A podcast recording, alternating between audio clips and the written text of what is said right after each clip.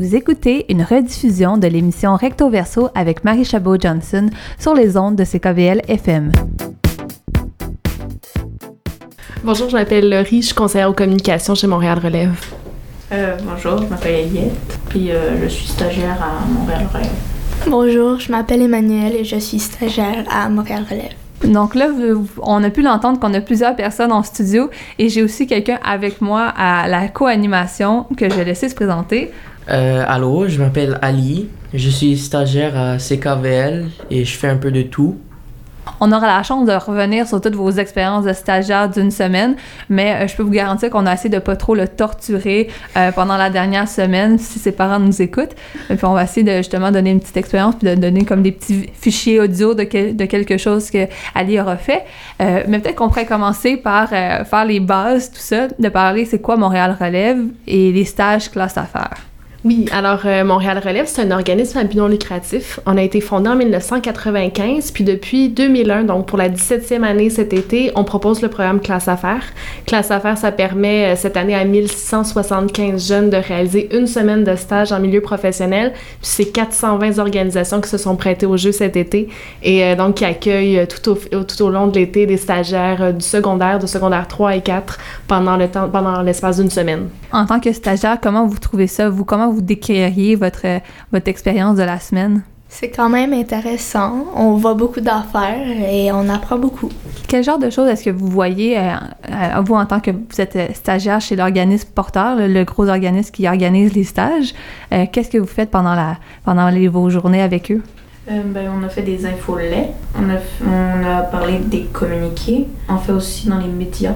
Et vous êtes là aujourd'hui justement parce que vous faites une entrevue. Donc là, je ne sais pas si c'est la première fois que vous faites une entrevue peut-être à la radio ou en général. Est-ce que c'est votre première expérience ou vous avez été dans d'autres médias cette semaine? Non, c'est la première. Yes, un, un baptême et tout ça. Mais déjà, la première chose que je vous demanderais à, vous trois qui, euh, qui êtes stagiaires, c'est comment vous en avez entendu parler? Parce que ça fait pas si longtemps que j'avais votre âge. En tout cas, j'espère. Euh, ça fait pas trop longtemps. Je suis pas trop. Euh, je suis pas si vieille que ça. mais c'est pas le genre de choses que moi j'avais à mon école secondaire. Puis des fois, on était vraiment perdu à savoir c'était quoi qu'on était intéressé à avoir comme choix de carrière. Donc, j'étais déjà important de savoir comment vous aviez entendu parler du, du programme de stage. Ben, c'est à l'école en fait.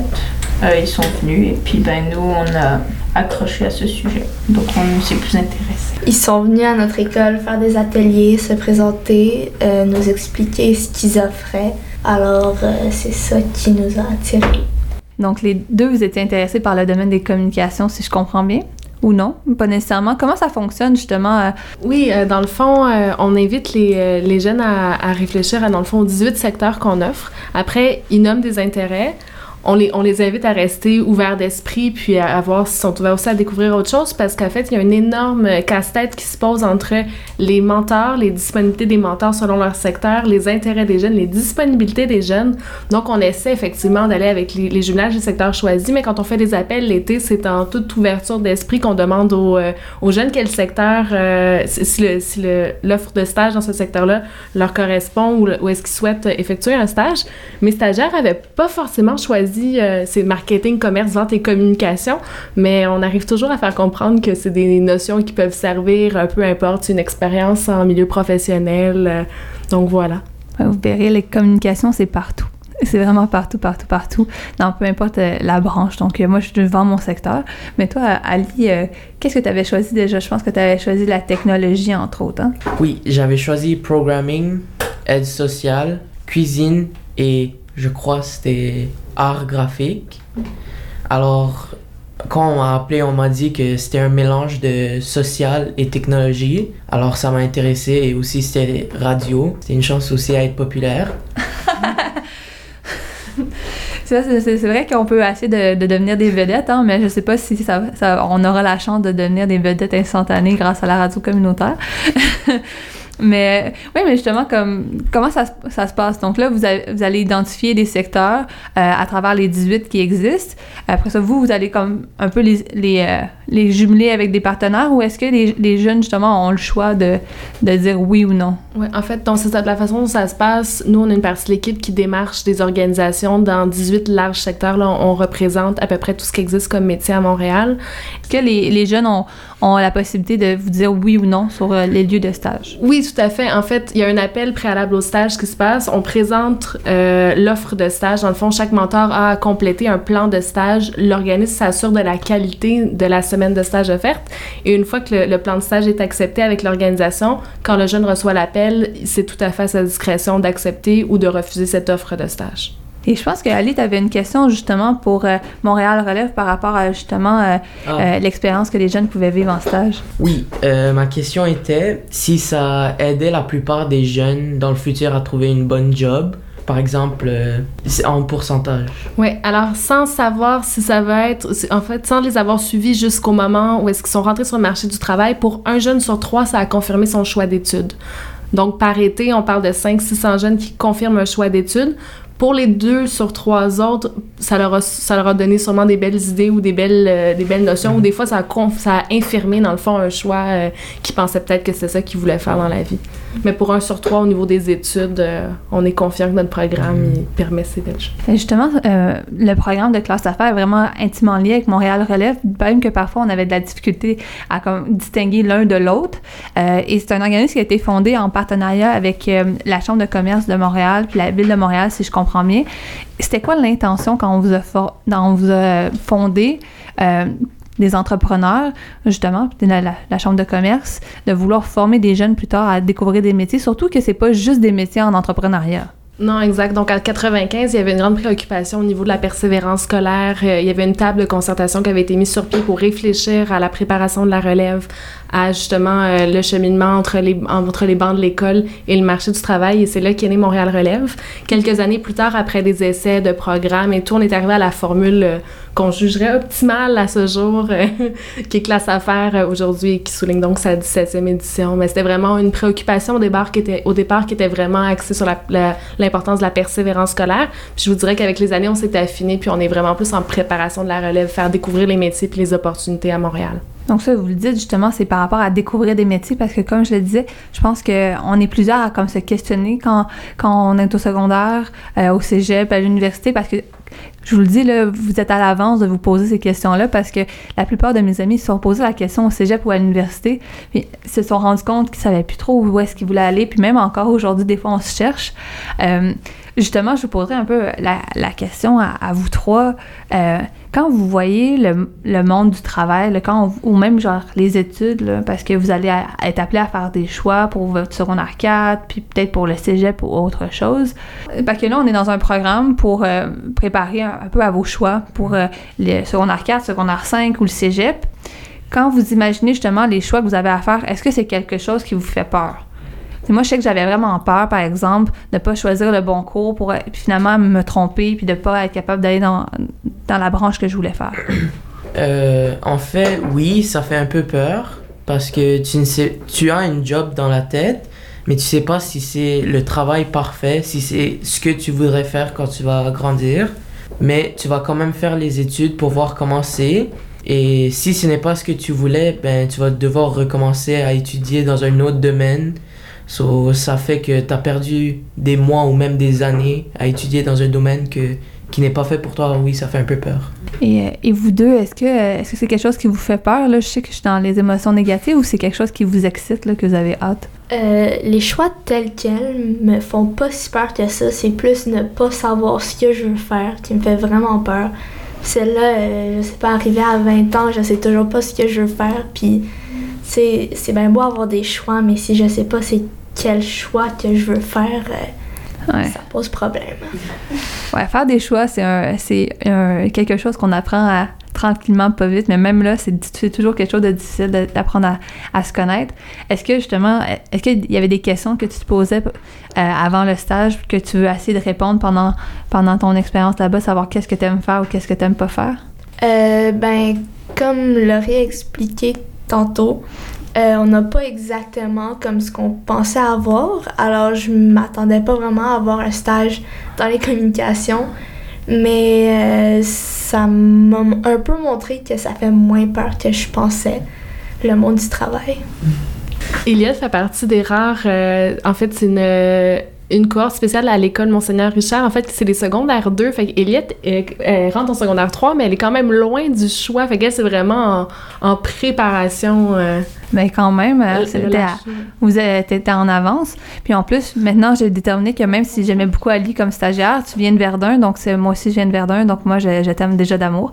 Euh, je suis chauvine comme ça. donc euh, on n'est pas trop loin, hein, si jamais. Euh, puis justement, on, on a parlé d'écoles du secteur qui, euh, qui accueillent votre programme. Là, je pense que c'est dans les vous avez beaucoup beaucoup d'écoles. Puis j'ai regardé dans la liste, euh, juste pour nous donner une idée à nos auditeurs et auditrices, euh, ça inclut justement Monseigneur Richard, ça inclut le Cavalier de la Salle d'Albévillot, donc les trois grandes écoles secondaires quand même du quartier euh, au niveau public. Euh, donc ouais, je laissais juste pour faire un petit shout-out parce que je pense que vous en avez vraiment beaucoup d'écoles dans les statistiques. euh, Je pense que c'est, Ali qui nous avait plus sorti de statistiques. Est-ce qu'il y a des chiffres que tu voudrais nous partager? Alors, j'ai fait des recherches sur Montréal Relève. Comme euh, Laurie l'avait dit, c'était établi en 1995. Et j'ai aussi vu qu'il y a eu 18 000 stages complétés et que chaque année, il y a plus de 2000 él- jeunes élèves euh, qui sont accompagnés dans ces stages et qu'il y a plus de 1000 organisations depuis 2001 et qu'il y a aussi 18 secteurs d'activité. Donc c'est des chiffres quand même qui sont impressionnants. hein? Cette année, on est présent dans 27 écoles secondaires à Montréal. On touche euh, près d'une quinzaine d'arrondissements. Et justement, là, on parle d'un nombre important d'élèves, mais je sais que justement, Ali, tu avais une autre question par rapport à ça, à savoir comme justement, est-ce que, est-ce que ces élèves-là, vous continuez à les voir? Peut-être? Ouais. Euh, si euh, les élèves qui ont passé par euh, classe à faire venaient vous rencontrer pour vous remercier. Alors, à la fin des éditions, c'est vrai qu'on a beaucoup de nos collègues qui retournent souvent dans les écoles secondaires. Une fois qu'une école accroche, généralement, elle reste avec nous quelques années. Donc, il y a des élèves de secondaire 5, par exemple, qui retournent voir euh, leur chargé de projet dans les écoles.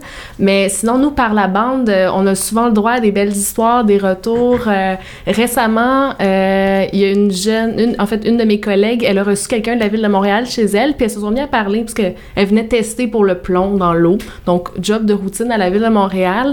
Et parle, parle, et finalement, la jeune avait fait un stage classe affaires en 2012 ou 2013.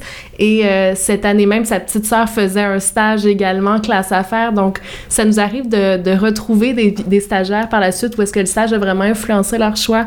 On a aussi des, jeunes mentors qui ont été stagiaires dans nos premières années.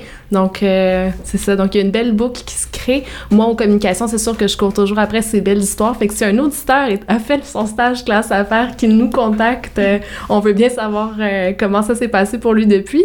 Mais euh, donc voilà, donc on a parfois la chance de, de rattraper des, des jeunes des cohortes plus anciennes. Et là, c'est toutes des belles histoires, là. Mais euh, comme tout bon journaliste, on a, on a des questions plus euh, euh, difficiles. Donc là, justement, je vais te laisser, à- parce que c'est toi qui as créé ces questions-là, Ouais. donc je vais pas prendre le, le crédit pour toi. Ok. C'est la seule question comme ça. La question est s'il y a déjà eu une année où il y avait une école qui ne voulait pas participer ou qui ne pouvait pas participer. En fait, ça peut tout à fait arriver qu'une école refuse euh, de participer au programme classe affaires. C'est quand même un engagement qu'on demande de la part des écoles. Après, si l'école se sent moins, sent que c'est moins sa mission de préparer la relève puis veut se concentrer sur autre chose, c'est tout à fait possible. On a un programme, dans le fond, les écoles et Montréal Relève signent un contrat entre elles. Il y a certains cours attachés. Parfois, les commissions scolaires viennent appuyer les écoles euh, dans la participation euh, à classe affaires. Mais ça peut arriver, puis à ce moment-là, ça va être pour des questions, ça peut être ou financières ou des questions de vision pour euh, ce qui est du besoin de leurs élèves. Donc tout est une question finalement de priorité. Exact, pour les écoles. Quand vous donnez les cours, dans le fond, parce que là, si je comprends bien, c'est vraiment à travers l'école que vous avez vu le programme, euh, parce que vous étiez venu donner des ateliers, entre autres des activités, pour apprendre à se connaître côté professionnel, côté personnel. Puis à ça, on invitait les jeunes à venir faire des stages pendant l'été. Euh, puis je pense qu'on leur donne aussi des crédits euh, supplémentaires à leur diplôme s'ils participent. Mais vous êtes très bien renseignés. Oui, le ministère, depuis 2006, octroie deux unités à chaque élève qui passe à travers le parcours complet, c'est-à-dire qui complète sa semaine de stage et qui aura fait avec nous euh, les différents ateliers pendant les- pendant l'année. Mais justement, la question que j'avais perdue et que je retrouve maintenant, c'est euh, là, maintenant, justement, ça fait depuis 2001-1995 qu'il y a des programmes en place. Est-ce que c'est quoi le, feedback, les répercussions qu'on entend, les commentaires qu'on entend de la part des écoles qui voient, mettons, l'évolution des élèves, justement, d'avoir parcouru ça de secondaire 3 à secondaire 5? Ouais, je dirais que la tendance depuis les deux, trois dernières années, c'est que les écoles se posent même plus la question, ils ressignent pour classe à faire. Fait que je pense qu'elles voient la, la, plus-value pour leurs jeunes. Les jeunes, il y a des retours aussi qui se font, j'imagine, en classe, euh, qui font en sorte que le- ça, reste, ça reste des belles expériences positives. Puis les écoles, euh, on n'en est pas au point de refuser des écoles, mais on n'en démarche pas plus en ce moment parce qu'on sait qu'on a atteint une certaine, un certain équilibre avec le nombre de places de stage offertes puis le nombre d'écoles inscrites. Donc, on peut pas avoir plus de, de stages parce qu'il manque des, des lieux de stage. Est-ce qu'il faudrait faire un appel à tous pour dire vous pouvez venir accueillir des stagiaires? Je saute sur votre excellente idée. Euh, dans le fond, on est présent dans 420 organisations cette année. C'est non négligeable. C'est une centaine de plus que l'année dernière. Un peu moins d'une centaine de plus, mais il y a 100 nouveaux milieux de stage. Donc, c'est quand même qu'il y a un intérêt des jeunes organisations montréalaises, des organisations montréalaises à prendre part à ce type de projet. C'est toujours possible. On est toujours à la recherche d'organisations prêtes à accueillir.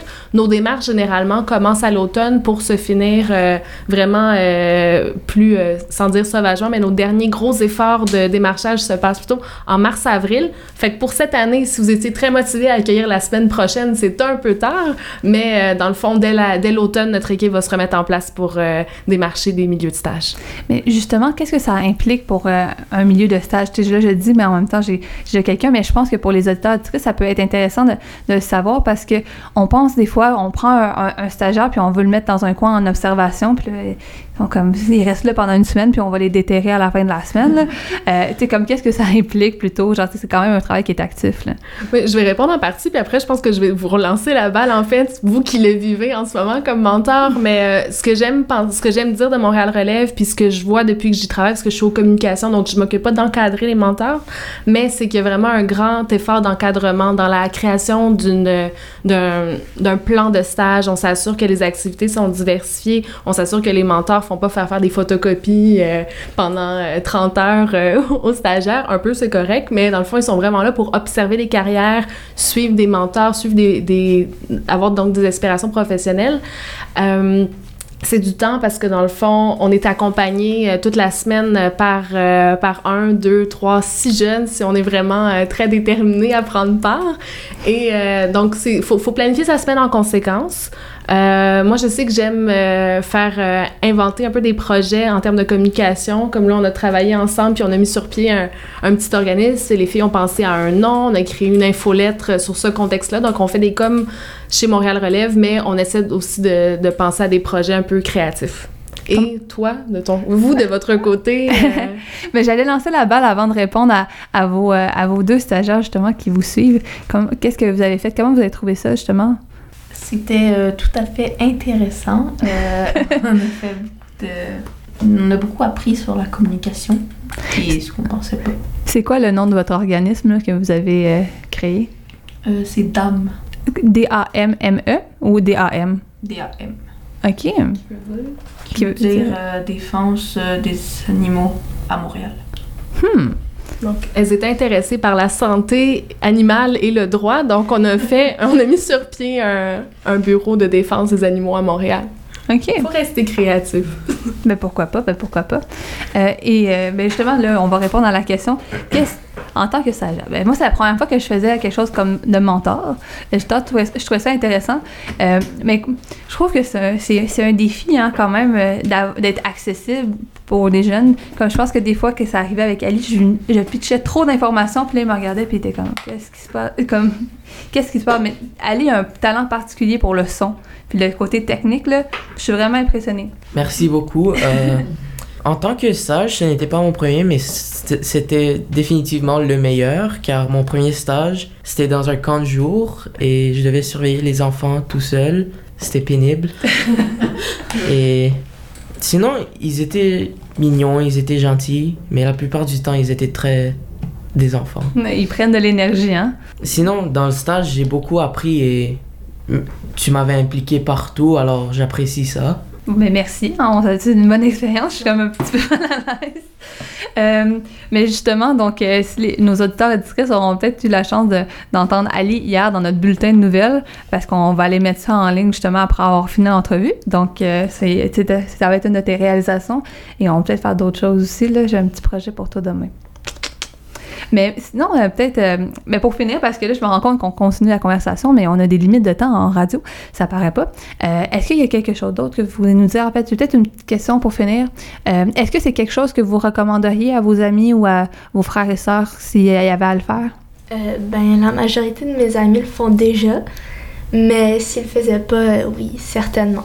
Ça m'a beaucoup aidé. Puis eux, ils trouvent ça comment, tes amis? Euh, ils, ont, ils se sont amusés beaucoup, juste comme moi.